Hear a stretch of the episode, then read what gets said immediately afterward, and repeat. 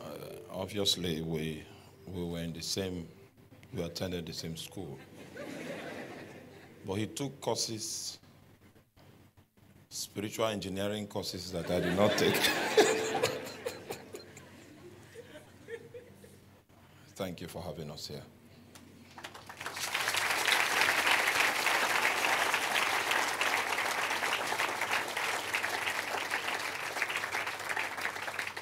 After the conference we just had, my little daughter took ill, and that's why my wife is not here because she needs to be taking her to the hospital in the morning and evening for some treatment. But I'll bring her. Yes, because what is happening is, is a family thing now. Thank you once again, and I salute everyone that had to contend with uh, the current situation in the nation to come to the house of God. Uh, strengthen your vessel with might by your spirit in the inner man. Uh, let the kingdom make gains tonight. Let your influence over our lives be deepened and strengthened and let the work of the devil be undermined. In Jesus' mighty name we pray. Amen. Please, you may be seated. Welcome again. All right, let us begin from Genesis chapter 2, beginning from verse number 1. Genesis chapter 2, beginning from verse number 1. This is like an executive summary in the enterprise of creation. And um, at some point, we might need to launch a linguistic recovery because of the assortment of words that were used in this progression of divine revelation. Thus the heavens and the earth were finished, and all the host of them. And on the seventh day, God ended his work which he had made, and he rested on the seventh day from all his work which he had made.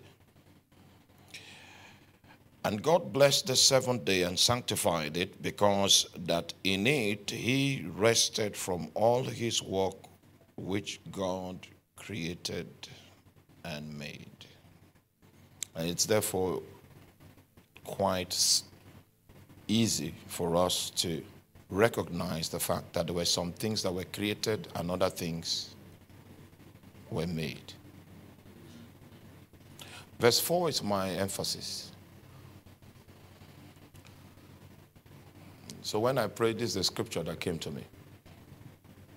These are the generations of the heavens and of the earth when they were created in the day that the Lord God made the earth and the heavens.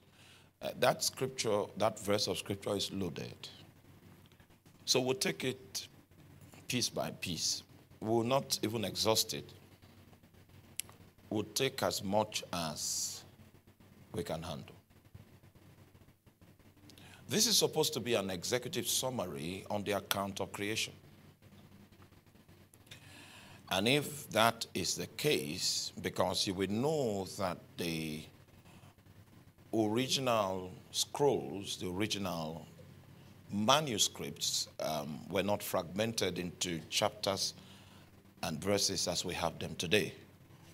In fact, the original manuscripts don't even have um, punctuation marks and all of that. It's just a perpetual continuum. If, if you have taken into inventory the dealings of God on your life, you will know that uh, God doesn't speak with punctuation marks.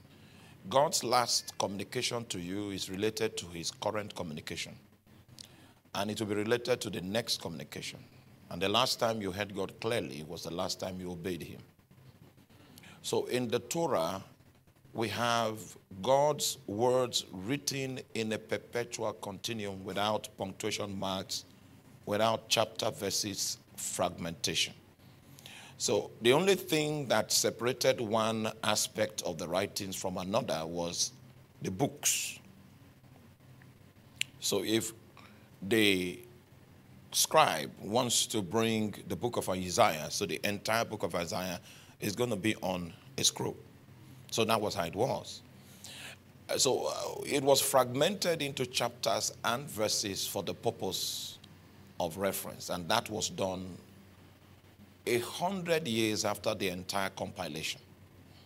The punctuation and the chapter fragmentation. So what I, the reason why I'm saying this is because we need to understand the flow of the Word of God as a perpetual thing. If you have access to the very before of God right now, you will meet a perpetual continuum. There are processions that are ongoing, there are things that are happening, and the extent to which you'll be able to describe what is obtainable in that environment is consistent with when you were introduced to the environment. It's not as if it was when you, you came that the activity started. And so it's a perpetual continuum. And that's what we have here, flowing from chapter 1 into chapter 2.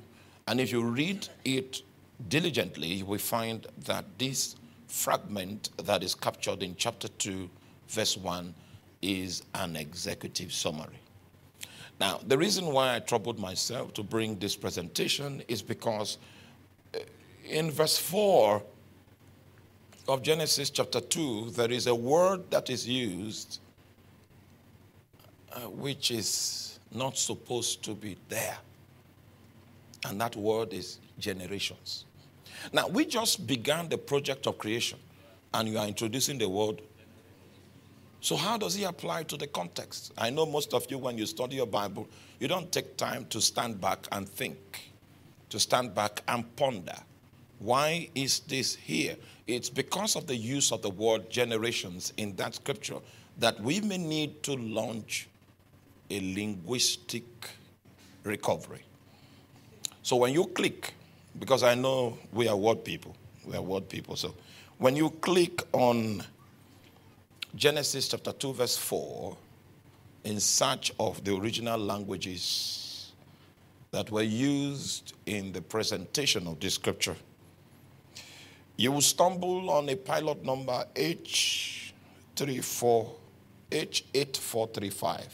That's the pilot number. Hebrew 8435. And if you click on it, you will find a very difficult word, a very complex word in Hebrew language. And that word is a comparative word. It is never used except in an attempt to compare two things.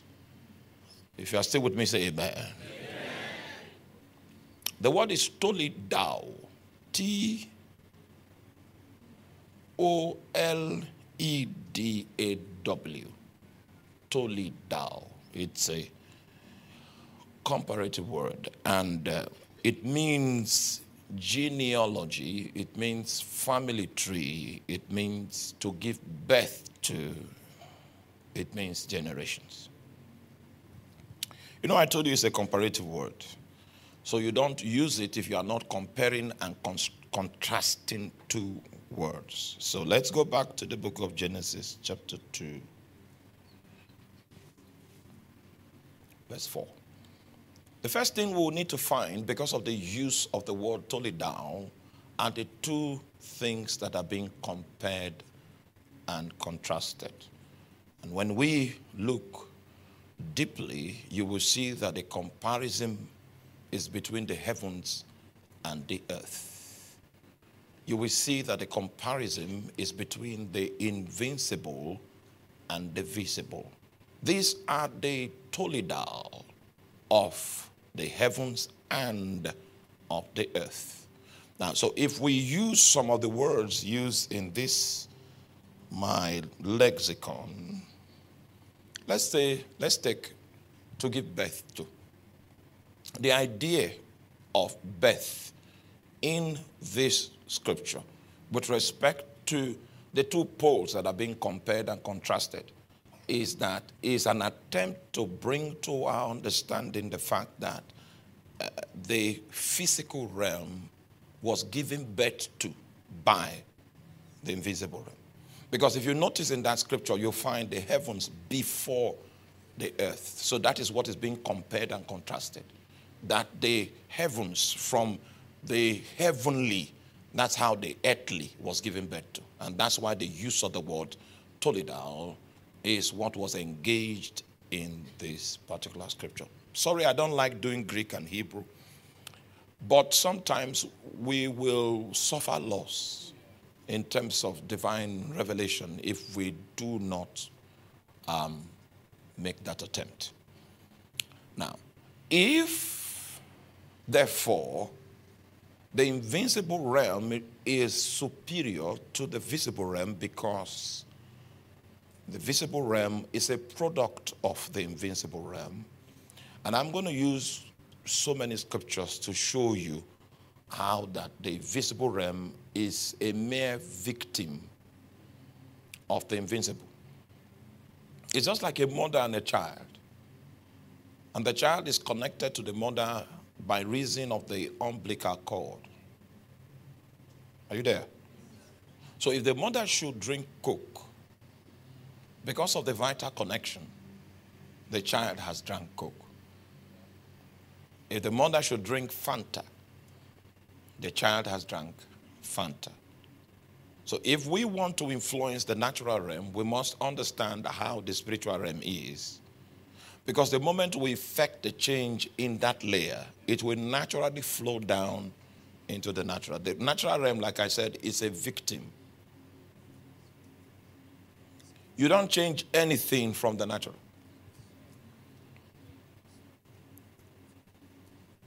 I met one of the staff of Julius Berger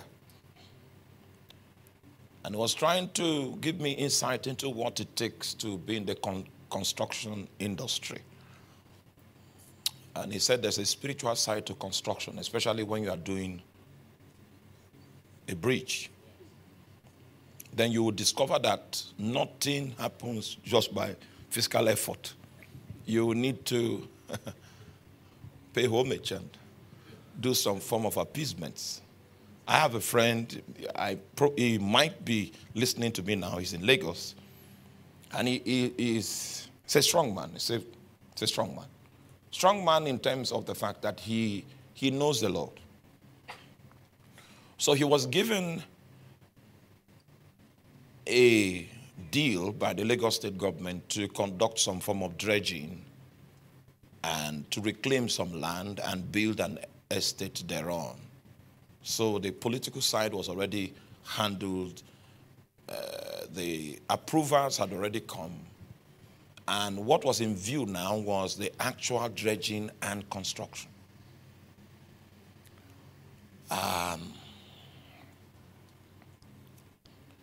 the, uh, the chief, the chief under whose jurisdiction um, the aspect, the, the part of Lagos was under, uh, called him one morning.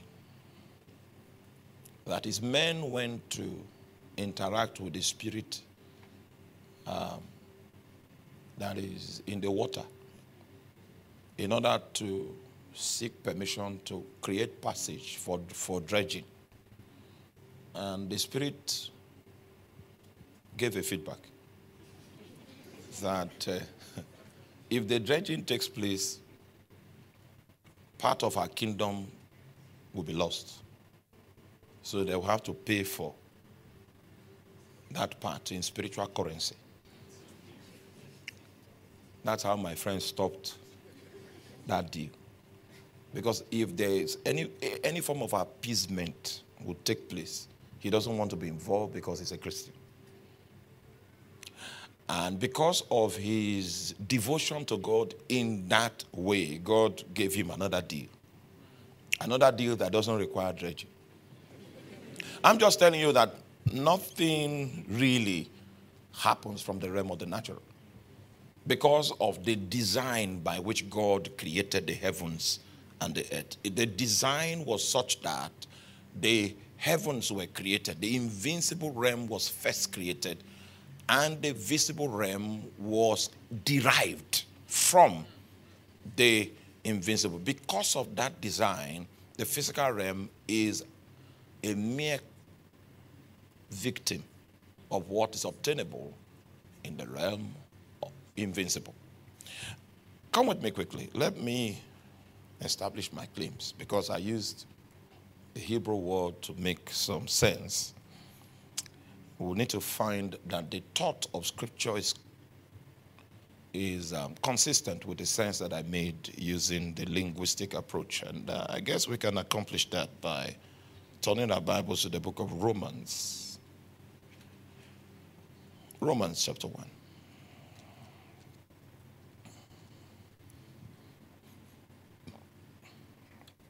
Verse 18 says, For the wrath of God is revealed from heaven against all ungodliness and unrighteousness of men who hold the truth in unrighteousness, because that which may be known of God is manifest in them.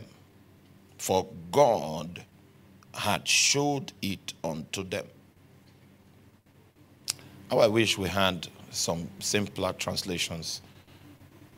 King James, that happens to be my best translation, makes it look so complex. Uh, can we, do you have an easier translation, something like easy to read version, or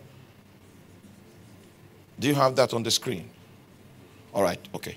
Let's just make do with our King James for now. Okay, New Living trans- Translation. For God shows his anger from heaven against all sinful, wicked people who suppress the truth by their wickedness. Next verse, please. They know the truth about God because he had made it obvious to them. For since the world was created, people have seen the earth and sky through everything God made. Oh, what kind of translation is this? All right, stay with me, stay with me. Let's let's do my King James. Let's do my King James. I wonder, do, oh my God. That's that's a heavy scripture. Now, let me give you 20. For the invincible things of him, please stay with me, stay with me. You see, the, the texture of the old King James, I don't know how it, it, it flows with me so much, the text. For the invincible things of him from the creation of the world are clearly seen, being understood by the things that are made. Are you there? Now, uh, what this scripture is saying is that the physical things that are made are illustrations of the invincible things that you cannot see. In fact, the concept of God's eternal power, the concept of his conclave and Godhead, is clearly illustrated by the f- visible things. It means that God's omnipotent power, God's wisdom, God's love is illustrated by the things that God has made. If you take a good look and if you reason,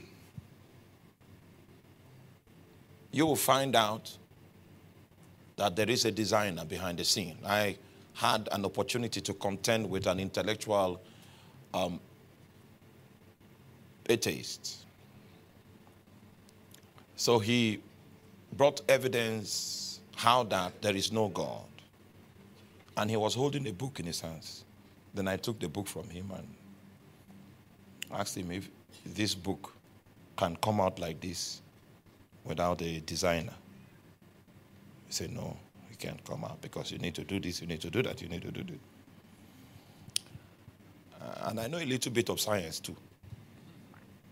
And current discoveries in science have actually named the smallest cell in the body as a machine. That's the design. And he did not deny that because he knows that. That's design. That is an indication of the fact that there is a designer. So if, if you look around, you will find evidence to show evidence that reveals God's power, evidence that reveals the harmony that is factored into the Godhead. You see, all of that is illustrated by the things that are seen, things that are visible. The reason why it is so is because that which is visible, it derived, it was given birth to. It's just like your daughter will look like you because she came from your body. So the physical realm looks like the spiritual realm because that's where it derived from. Are you still with me?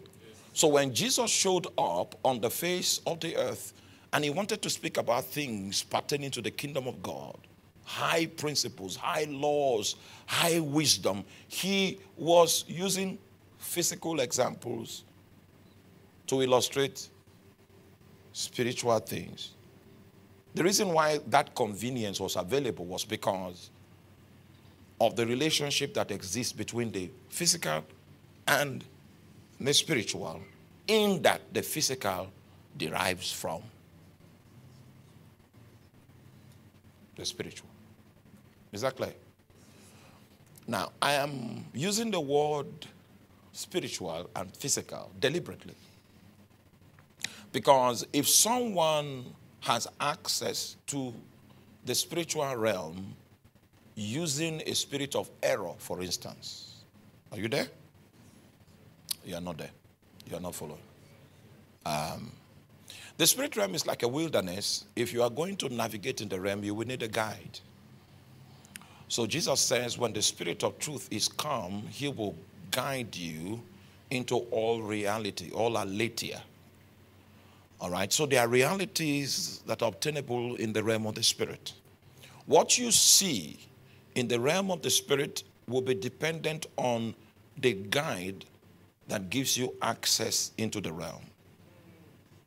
There are so many things in the realm. I don't have time to take you to the book of uh, Numbers and show you the things that um, Balaam said when he was uh, transiting in the spirit using the agency of a spirit of divination. I, I don't, the things he saw were because of the guide that was responsible for his entrance and education into the realm.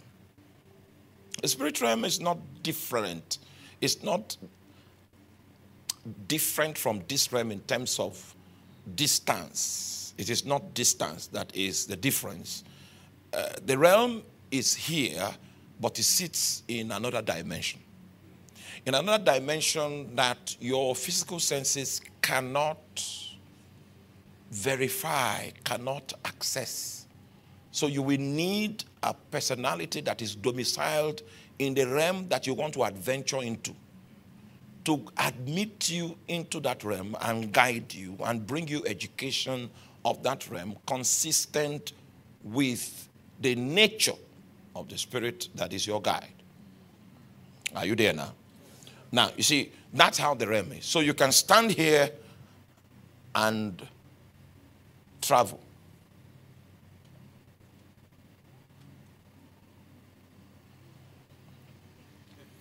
You might move spiritually, meanwhile, you never moved physically. One of the meanings of the word koinonia, which you know it means fellowship, it means participation, it has several meanings, and the last meaning is transport.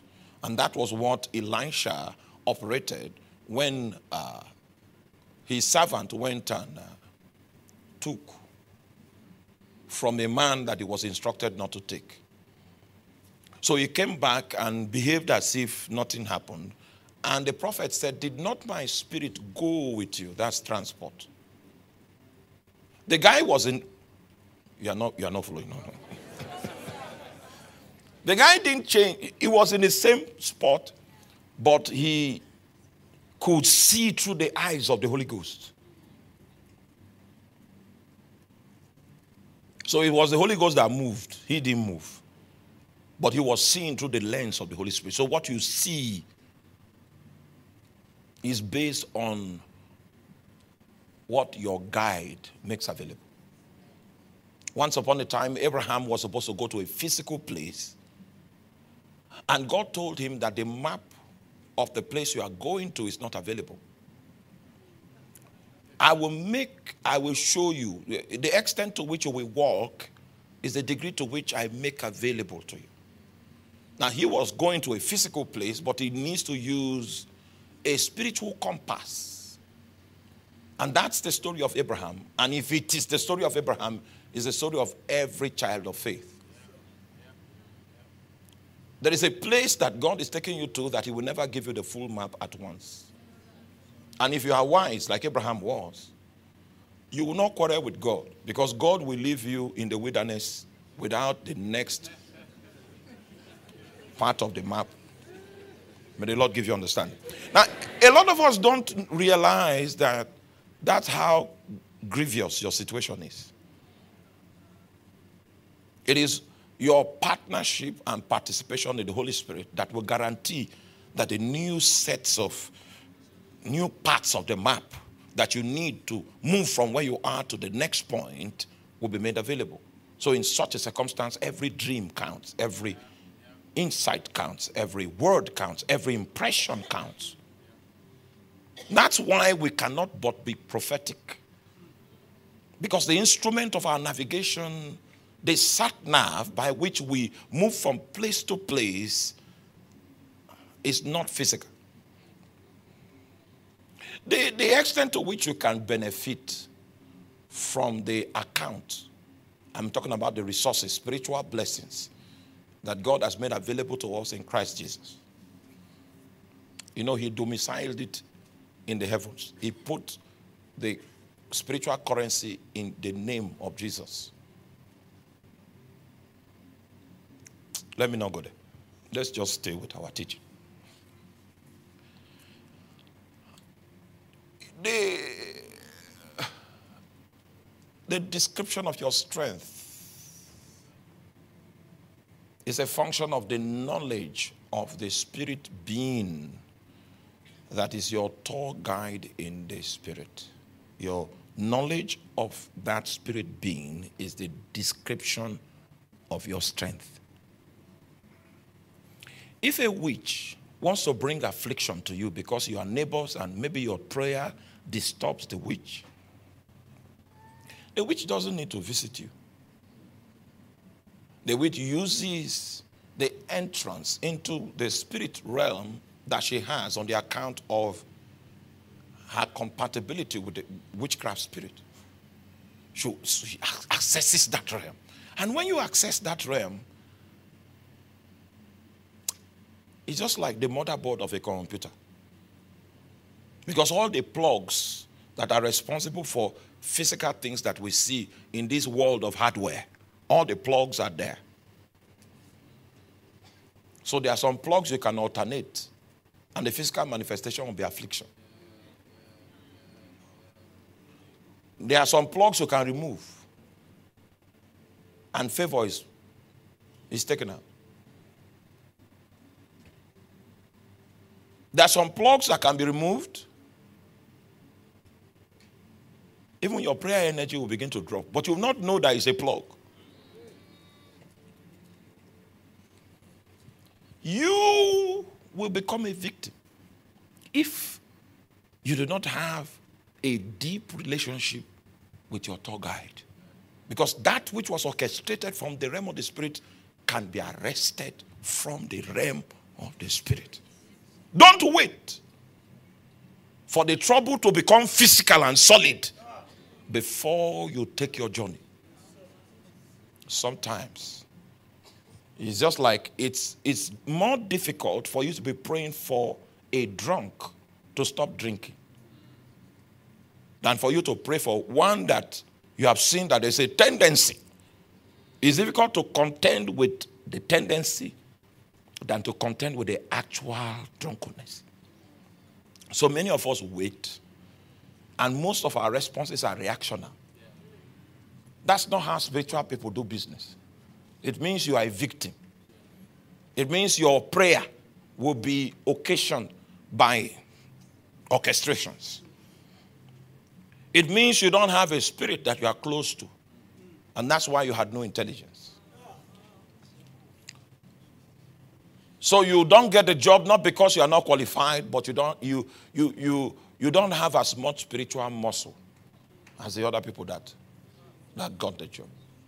And we are victims. Even though we are pious, sanctimonious, and sacramental. But we are yet victims because we do not understand the realm, the mother realm. So, what I came to do during the course of this contract, in my own quarter of delivery, is to talk about the unseen realm. I want us to understand it. And if we understand it, for every strand of understanding we bring to the table, there's a practical session we will do. Taking advantage of the gifts of the Spirit as the Lord wills to change some things here. Don't you don't need to say amen. Don't don't worry. You see, when you listen to nine o'clock news, you don't say amen at the end of the news. You don't. I'm telling you that things will change here, and your amen your support, the amen support is not needed to help it. Do you understand? Oh, you are not with me. You are not. Well, well, well, well we will. we will. We will take our time as the Lord helps us in the name of Jesus Christ. So, based on the limit of my research, I found nine textures of the unseen realm. But maybe we'll do two during the course of this conference.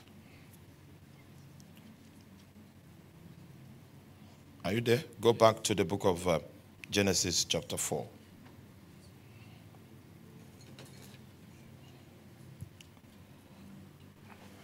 Genesis chapter 4. We'll start with the simple ones before we go to the complex ones. We'll start from the known before we go to the unknown. In Genesis chapter 4, beginning from verse 8, the Bible says, And Cain talked with Abel, his brother. And it came to pass when they were in the field that Cain rose up against Abel his brother and slew him. And the Lord said unto Cain, Where is Abel thy brother? And he said, I know not. Am I my brother's keeper? And he said, What hast thou done? The voice of thy brother's blood crieth unto me from the ground, and now thou art cursed from the earth, which has opened her mouth to receive thy brother's blood from thy hand. When thou tillest the ground, it shall not henceforth yield unto thee her strength. A fugitive and a vagabond shalt thou be in the earth. You must have noticed that what I just read now is a court session. A court session. Someone went and killed another person. And, uh, you know, according to the Witness Act, the Witness Act, the Nigerian Witness Act, there are only two kinds of witnesses that can be accepted in the court of, court of law either an eyewitness or an expert witness. All right? So, an eyewitness was there, and that eyewitness should be able to provide evidence that he was there and he saw the event. An expert witness is like um, a doctor that is a consultant in internal medicine, his autopsy report can affect the pendulum of justice. All right? So Cain knew that there was no eyewitness. He also knew that there was no expert witness. So when are you are you still with me? Now I don't know how many of you have been to court. I, don't pray you ever get there, except you are you are is a tribunal. May the Lord give you understanding. Amen. All right, so Cain noticed that uh, there was no eyewitness, there was no expert witness. Uh, so he was bold. The first thing that happened in that court of law was that he was cross examined with powerful legal questions. Where is Abel, thy brother? That's cross examination.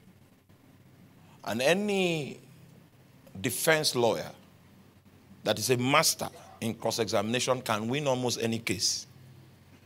Because you can get your opponent to say things that will be used against them in the proceedings. So, Cain was asked, Where is Abel, your brother? He knew that there was no expert witness and there was no eyewitness. So he, he now said, um, Am I my brother's keeper? But he didn't know that it was not the Nigerian constitution that was the premise of justice. Are you still there? Now, in the court of heaven, blood is sufficient witness. But he was not aware of that. So, in order to clear his doubt, the case file was brought. It was thy brother's blood that was received by the ground from your hand that cried to us. You notice, are you there? What I'm trying to make you understand is that the unseen realm is legalistic.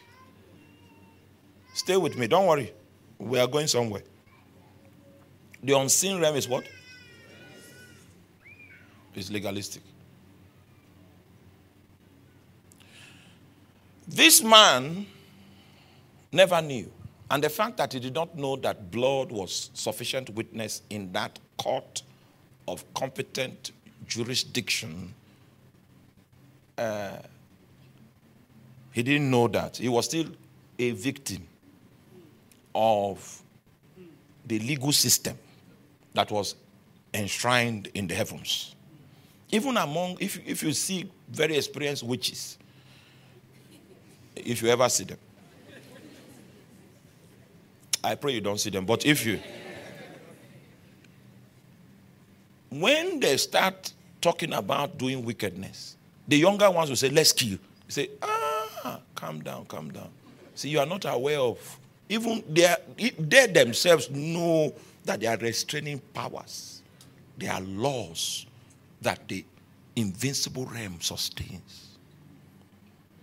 Now, when this young man denied knowing the whereabouts of his brother, his doubts were cleared when the case file was brought. And the content of the case file revealed who was responsible for the writ of summons. You know, before you get to court, someone will write against you. The writ of summons, it was blood that tendered summons that was responsible for the court sitting. It was blood that cried. And when he entered into the justice pavilion of heaven, God had to summon Cain for cross examination.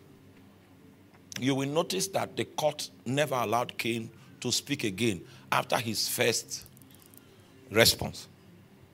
The next thing we see is judgment. The first judgment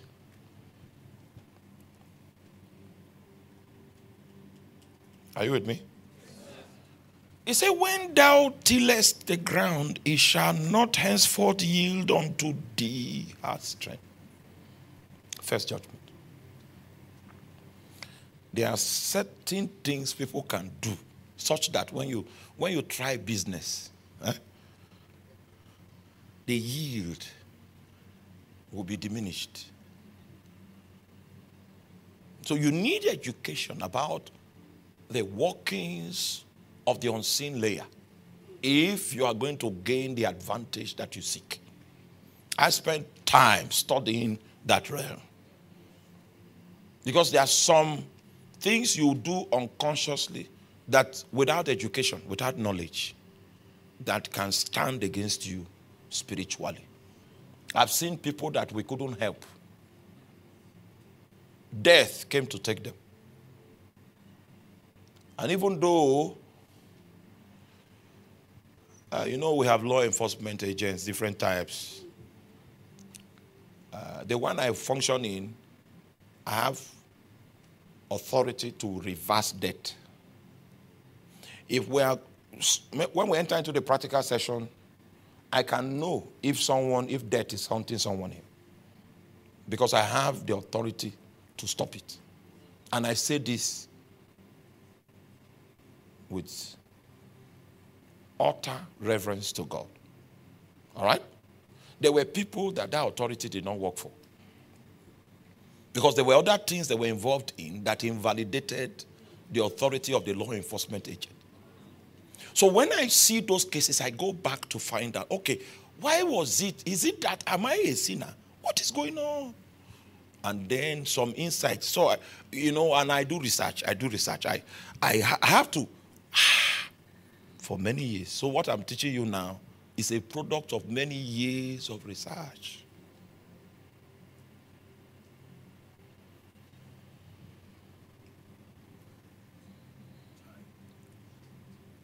When thou tillest the ground, it shall not henceforth yield unto thee her strength. A fugitive and a vagabond shall that be in the earth. That means there is no land on earth that can support his destiny. You might find a young lady crying and say, I love him, I love him, I love him. Because he has biceps. the lady is not aware of the fact that there's a limiting factor that hangs over him. And the moment you join, when, if you do anything like trying to assist this man after this pronouncement, you yourself become guilty of his crime. Meanwhile, there is no physical evidence to show there is anything wrong with him. Everything that is wrong with him is spiritual. There's a judgment that is on his life. You know, most of us cannot discern judgments on, on people.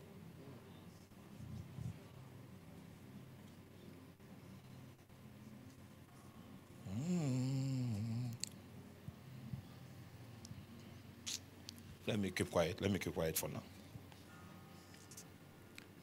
So the spirit realm has a legal framework.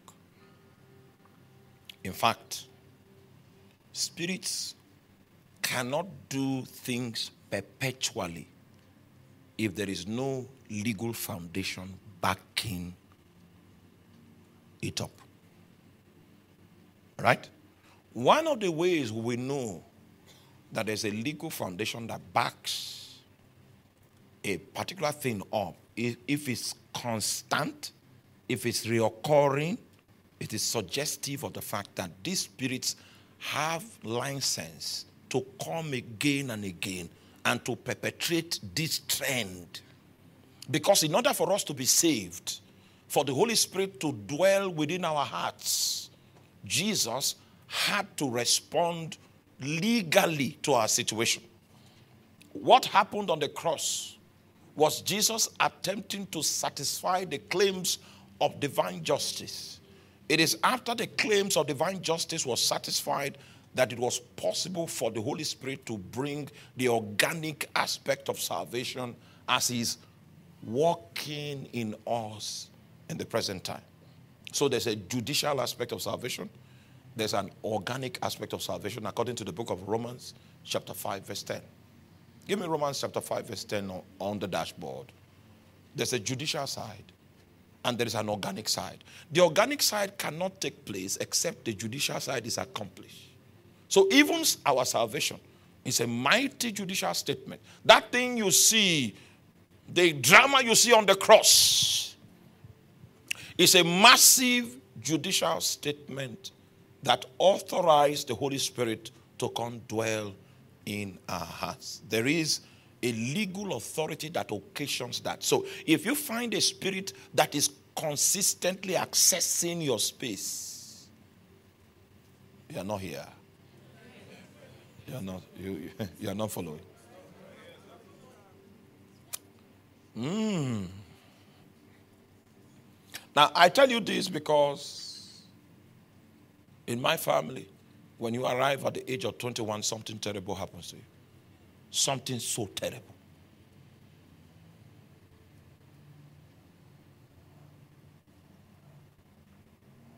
Is it that your mental health is affected? Or you have an infirmity that cannot be diagnosed, even in the best hospitals in the world? And the science of this attack was so consistent that it was easy to know that it will arrive at the age of 21. When you see a science, you see a pattern that can be studied intelligibly. Ah, someone is confronting me with scriptures.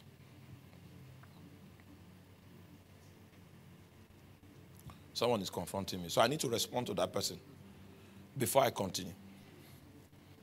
The person quoted the scripture and it says, If any man be in Christ, he's a new creation.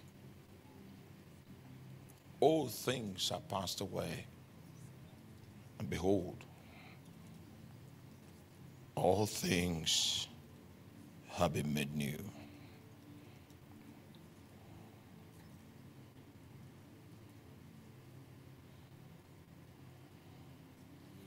Let's do Luke chapter 13, verse 10.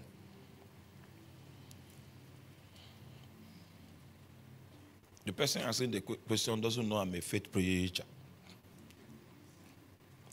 He doesn't know that that is a training I had for ministry.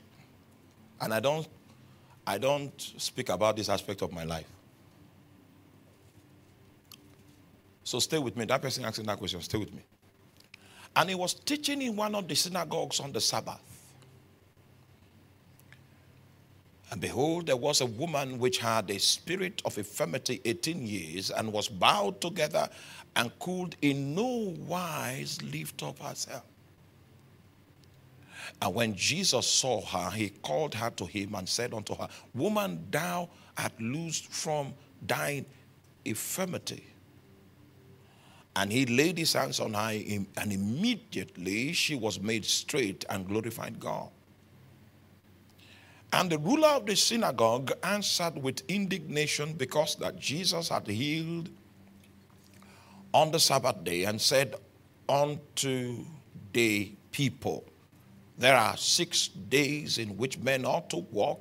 In them, therefore, come and be healed, and not on the Sabbath day. Now, this is Jesus' defense because the ruler of the synagogue was trying to say that Jesus was in error bringing healing to that woman on the Sabbath day. So, this is Jesus' defense. Don't take the scripture away, don't take it away. I'd like you to see Jesus' logic. No, next verse. The Lord then answered and said, Thou hypocrite, doth not each one of you on the Sabbath lose his ox or his ass from the stall and lead him away to watering? Obviously, there was no answer because all of them do that on the Sabbath. Are you there? Then this is what Jesus now said. Ought not this woman being a daughter of Abraham? So the point is, who are you? Are you there? Your designation according to see, stay with me, stay with me. There were great men that rose before Abraham, but God did not begin anything that has to do with redemption with any one of them. The journey towards our redemption began with a, an agreement God had with Abraham. he was asked to leave his country and his kindred, which was a kind of, and there were three instructions of leave thy country, thy kindred, thy father's house, which is like live in your spirit, live in your soul, and live in your body. It was with Abraham that God began the enterprise of salvation. And if you know theology at all, if you go to the book of Galatians, chapter 3, you will see the import of what God did with Abraham. What God began with Abraham is what God consummated with Christ. So, the same designation that woman has is the same designation we have. You are now a daughter of Abraham. You are now a son of Abraham in the spirit. What we are enjoying today, which is a product of what our faith has procured because grace was made available, Abraham pioneered this discovery. So many times God will need to make reference and say, You go study Abraham. Isaiah chapter 51, verse 1. He said, Look, it, it sends us back to the lecture, to Abraham. Because everything he did in Abraham, he wants to do with you. It's the same stream. Do you understand what I'm talking about? So if the woman was a daughter of Abraham and she could be bound, I'm not saying Satan has a right to bind her, but Satan found a reason to bind her. You know, I told you I'm a researcher. I've, I've there are so many questions. I'll just go to my pastor and say, See, you preached this thing yesterday. Can you answer this question? Can you answer this question? Can you answer? My pastor told me that he normally prays to God before I come.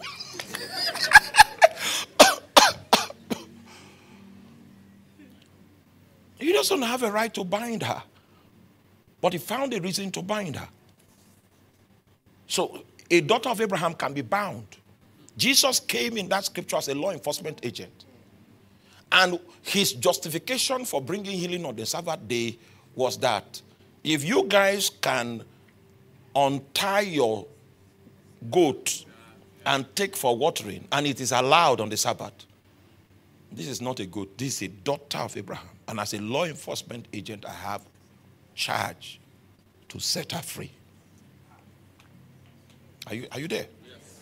And so I'm saying, and when Jesus gave the diagnosis of her condition, Jesus said it was a spirit of infirmity that was responsible. Now, can you imagine how consistent that spirit was? For 18 years, the spirit never took a break. Never. No break. It was just there for 18 years. It was not only the woman that suffered, even the spirit too was suffering in order to, to bring the affliction. If you don't know the workings of the realm, you'll be a victim of the realm, irrespective of your status. And that's why we need to bring education.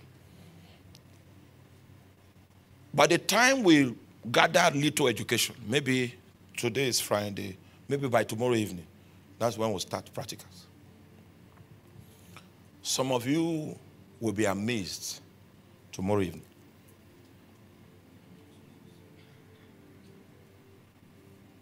The law enforcement agent came. First of all, he came with the capacity of a physician because he was able to run a diagnosis. And he saw that a spirit of infirmity was responsible. So, we are going to wear that same gift that Jesus wore tomorrow evening. And then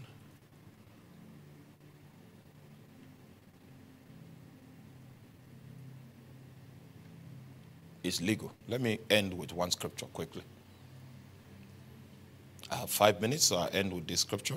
Um, that's Isaiah, Isaiah chapter 49. Isaiah chapter 49, verse 24. So if the spirit realm is legalistic, it means that there are some types of bondages that are legal in nature. Give me Isaiah chapter 49, verse 24 quickly. It says, Shall the prey be taken from the mighty? This is one of the times in scripture where one question was asked, rendered in two different ways. Because the prophet felt to not understand the meaning of the first rendering. He said, Shall the prey be taken from the mighty or the same question? Shall the lawful captive be delivered? That guy is not called mighty because of brute strength. It's not mighty because of, of biceps. It's called mighty because the kind of bondage he brings his subjects into is legal in nature. Shall the prey be taken from the mighty? Or the lawful captive delivered? That's the question. And you will notice there's a silence there, just like there was a silence when God told Ezekiel, Shall these bones live again? God Himself had to be the one to come to the rescue to answer the question. So God had to answer. Next verse. But thus, yeah, the Lord, because humans could not answer this. Even the captives of the mighty shall be taken away and the prey of the terrible shall be delivered. How will he accomplish this? He say, I will contend. Stop there, stop there. There are two types of contentions. The first type of contention is the one you know, which is contention on the battlefront. We are going to do some contention like that tomorrow evening. There's another type of contention which is contention in court. I know most of you have not been to court before. But the attendance in court is not much. You might find 13 people. But the result of the judgment can incarcerate somebody for life. I will contend with he that contended with thee. And what? I will save thy children. Why? Because these legal issues can be transgenerational.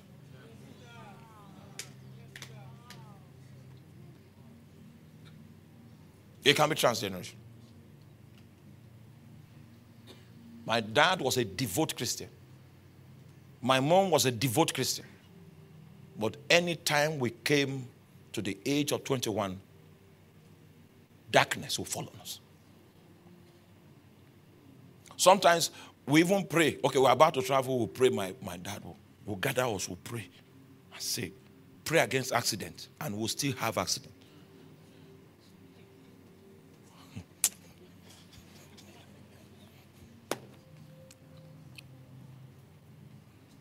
the very thing we prayed against in the morning. In the evening, we are counting our losses on the same ground. For I will contend.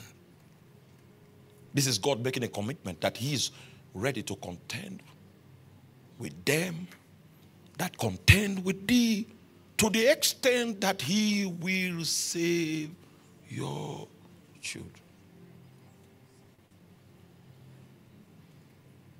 You know, I, I said if, if you notice it's consistent, then there's a legal premise that supports it. That's why your salvation is consistent. It's not as if tomorrow you need to go to the cross again and say, there's a legal premise that has opened up the possibility of the organic aspect.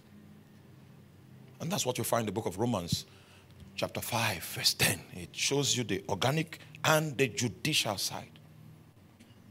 It's the judicial side that occasions, mandates the Holy Ghost to begin to accomplish the organic side. The Bible says, Why are you running away? Ah, person was there in Romans now. Then he took off. Hallelujah. We're going to pray. I remember laboring for many nights in prayer concerning the issues. I saw my grandfather at 110 years old with a straight back. He was not using spectacles. He wasn't using a cane to walk. He was looking for death. And anywhere, if, if you could show him where death was, That's where he would go because all his mates had died. He doesn't have anybody to be gisting with. So he prayed for that. For. I saw him, 110 years old. Straight back, tall, straight back. The moment he died, his sons could not live up to 70. And I saw that with my dad, 62, 64. Mm. When you see a pattern like that, you will know that something legal has transacted.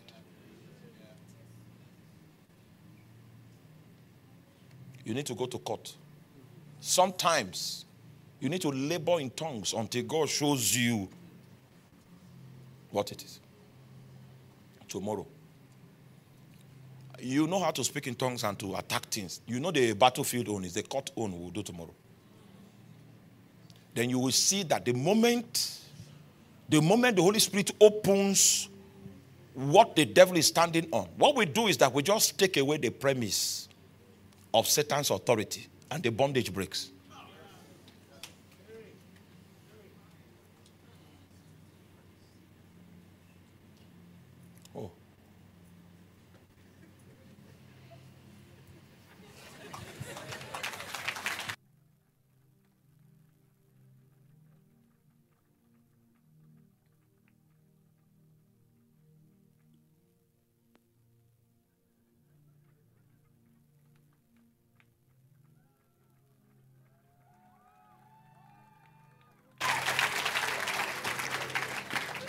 It's a privilege to be able to minister for, for my friend, and I don't abuse privileges.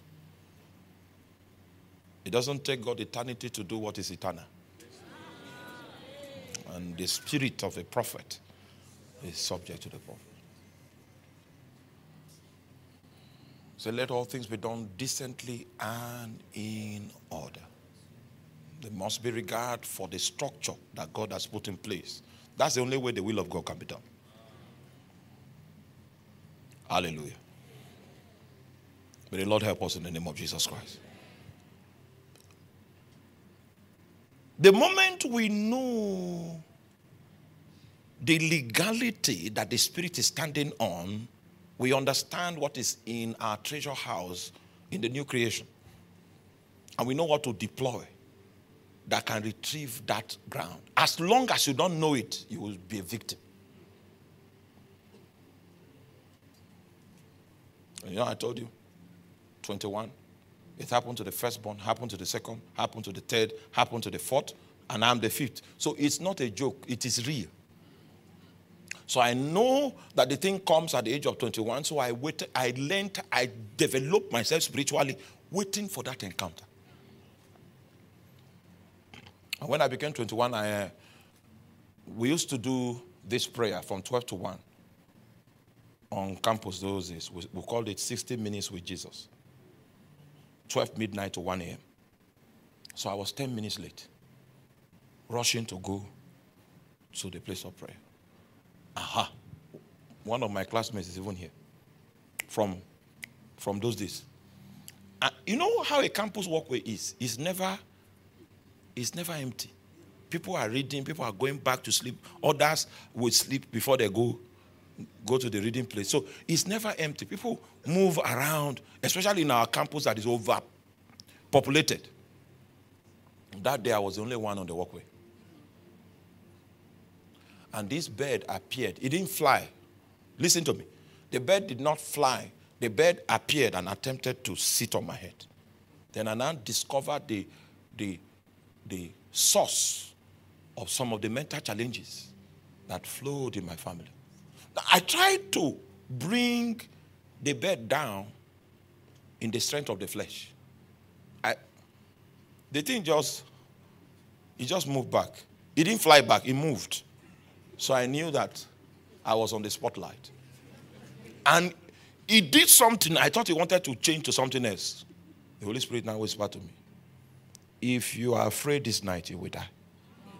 So, in order not to see something that might trigger fear, I now closed my eyes and spoke tongues in capital letters.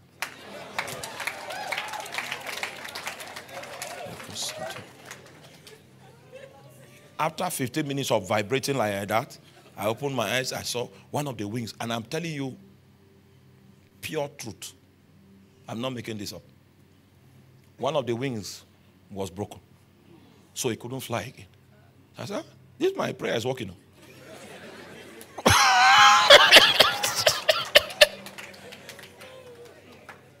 Three days later, I got a message from the village that somebody that refused to die, he died. I didn't pray for anybody to see, listen to me.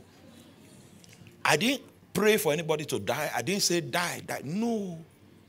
I was just contending. I was contending.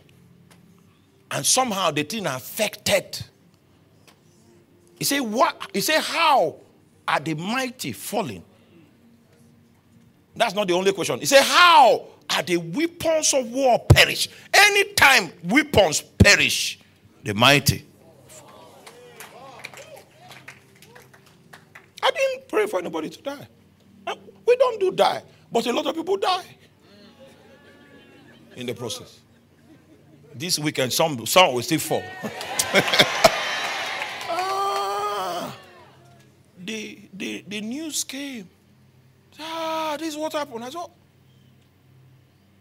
I've not even told my brother that I'm so close to what happened. What I'm telling you now, he doesn't know. The weapons of war perished. So, witches, warlocks, necromancers, they keep time. Yeah.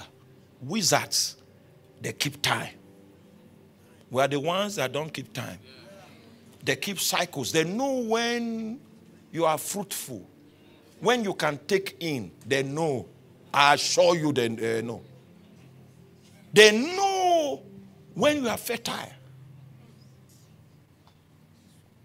Most of the activities will start during that time. They keep the calendar, they mark it. They say, okay, from here to here, and they begin to Then you will take in and miscarry. And then you begin to wonder. The doctor has his own explanation. This is, you know, this is just that, that, and that. Ah. Meanwhile, I'm a scientist. So don't think that I don't understand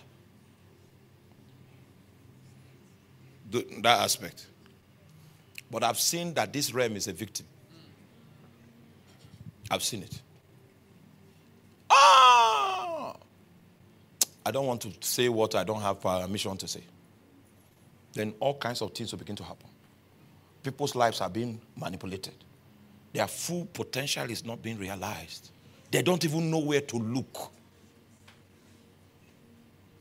But in the journey of spiritual warfare, as we go on tomorrow, you'll find out you will need the tool called spiritual precision. You don't beat about the bush in spiritual matters and make any effect. You need to be guided to be precise. Precision must be part of your arsenal.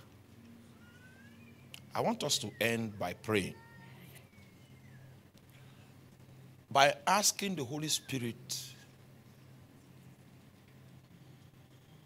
to bring you into the corridor of spiritual precision. Are you there? You are not following me.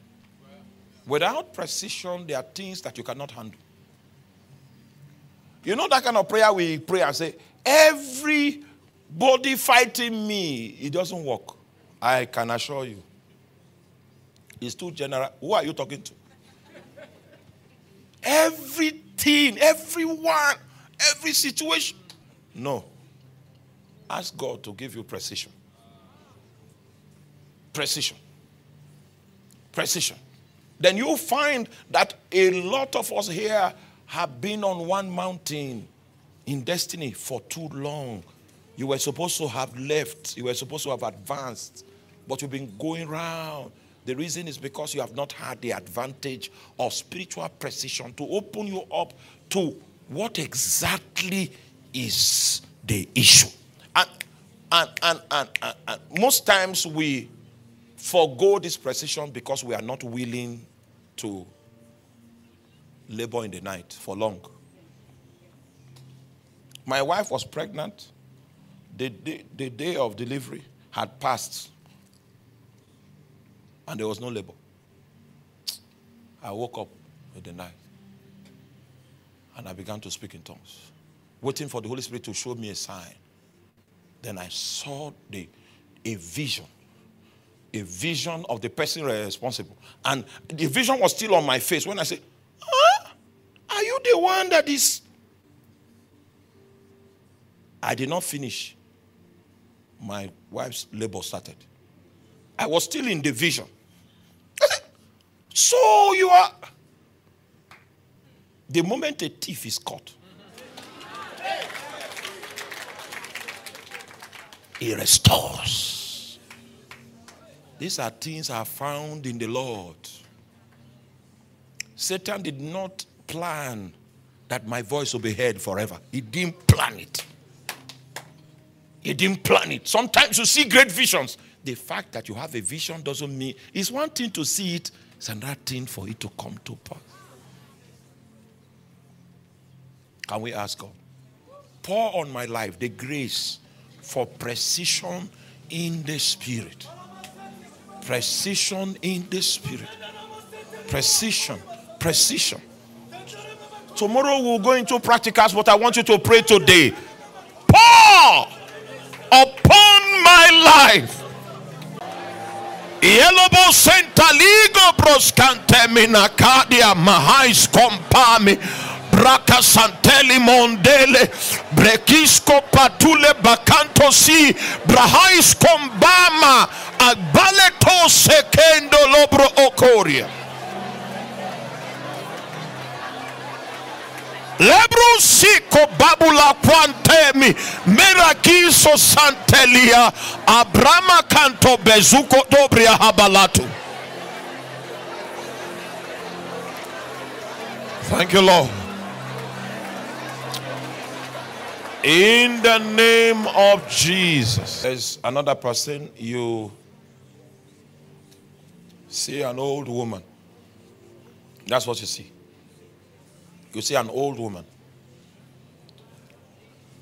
And in recent times, the old woman has come to tell you that you are owing.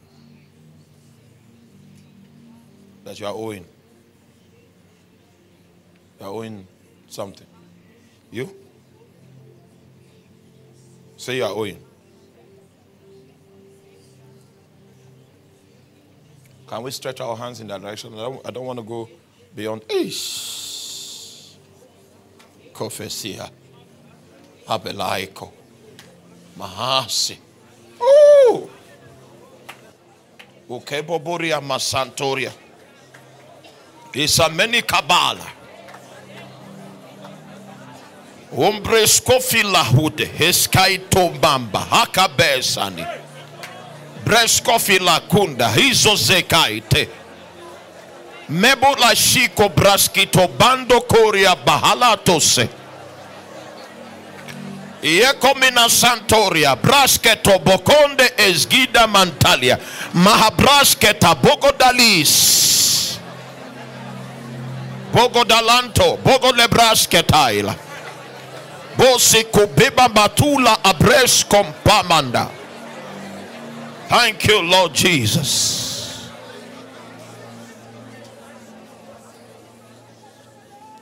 Now, listen before I pray a general prayer. Listen. I see the marks of, of a necromancer in the spirit. Two of you are haunted by a necromancer. Necromancy is the that arm of the kingdom of darkness that uses a familiar spirit under the guise that they are communicating with the dead. So, two of you here are in contention with such a person. Now, the hand of God will rest on those two people. Then we'll just break the yoke. Then I'll pray for you. Father, in the name of Jesus. No, don't pray. Those of you, just wait. In the name of Jesus, these two individuals that are victims of a necromancer, I ask, let your anointing drop on them. Let it drop so heavy, so heavy that um, they will be identified. Help me identify them. Help me find them. Help me find them. Help me find them. Let your hand come so strong. Let the anointing come so strong. Yeah, from the crown of your head to the soles of your feet. Let your, let your hand come so strong. Yeah, it's coming stronger. It's coming stronger. It's coming stronger. It's coming stronger. It's coming stronger. It's coming stronger. Holy Ghost. A necromancer contends with her destiny. Contends with her destiny. So many manipulations have taken place already. But we break that yoke in the name of Jesus. Intercepting seasons. I even see someone who is unable to. Yeah, conception happens, but you cannot give birth. It is, you've lost. You've lost again and again. And it's not natural. It's not natural. It's not natural. But today the Lord is unlocking that twine. Oh my God. It's unlocking that twine. It's unlocking that twine. In the name of Jesus. It's unlocking it. I'm seeing a gateway opening. It's opening. And I can say with authority that your next conception, you will give birth to that child. Now yokes are breaking. Father, in the name of Jesus, I take authority. I take authority. I take authority over the powers of darkness, laboring to keep men and women in captivity. Tonight, oh God, under this anointing present here tonight. Oh my, oh my, oh my. Saitemo Khalid. Shikabrote kabina sintola. I cut it off. I cut it off. In the name of Jesus.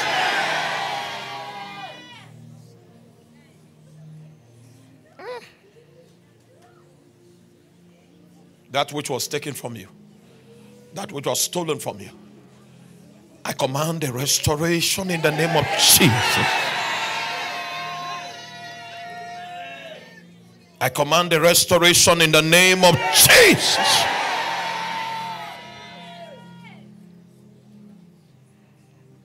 Thank you, Father. Ah, thank you, Father. Thank you, Father. Thank you, Father. In the name of Jesus Christ. You will see the impact of this our small prayer. In the next few weeks, you will see the impact. Now, listen, listen, listen. I'm seeing someone. Oh, we are online, so I don't know if the person is in the hall or online. But this person that I'm talking about, you have uh, a hearing problem on one of your ears. Hearing on that ear is has gone faint. Now, as it is now, you can hardly take a call with, with that ear. You can hardly. Now, follow my instruction, and the ear will open. Huh? Are you with me? Take if the, if it's this ear, take this finger, put it in the ear, and block it. completely. this one, block it completely. If it's this one, take this finger, block it complete. Jesus, there's someone, some anointing from my life is, is coming on you. I don't wait. I know the person is in the front here. Okay, let me continue what I'm doing. That one is happening simultaneously. And God is giving you all, all of that because of recovery, recovery, recovery, recovery, recovery. Yes, God, God is giving you that because there's, there's an agenda of recovery taking place in your life. There's an agenda of recovery taking place in your life. In your life. In your life. So, I address you, deafening spirit, be bound. Come out of the ears. Remove that hand. Remove the hand from the ear. Oga, remove the hand. Now, take the other hand. Eh? Listen to me. He's not watching again. He's high in spirit. Watch me. Take the other hand or the other ear that can hear very well. Block it. Block it completely. Now, if you are close to them, help them test. If you are close to them, help them test. Test the ear that is open. If they can hear, you let me know. Oh, yeah? Test. Test. If you can hear, you just wave your hand so that I win. Okay.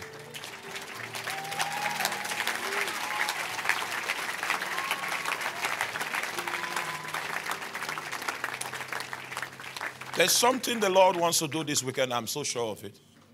I'm so sure of it. I didn't pray for too long. I didn't struggle before He put it on my heart. There's something He wants to do. I know you prayed. You prayed a lot because my work reduced. There are some places you go,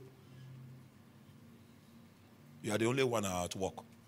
Some others, there's work on ground, so you enjoy. The Lord has, He wants to do something this weekend. If you know your neighbors, your work people, call them. Let them come here. God wants to do a work here. I think we have a morning session tomorrow. What's the time? God wants to work. Bring your neighbors, call your sisters, your siblings, your brothers. Let us meet. Let's, let's camp before the word of God. You are released. You are released in the name of Jesus.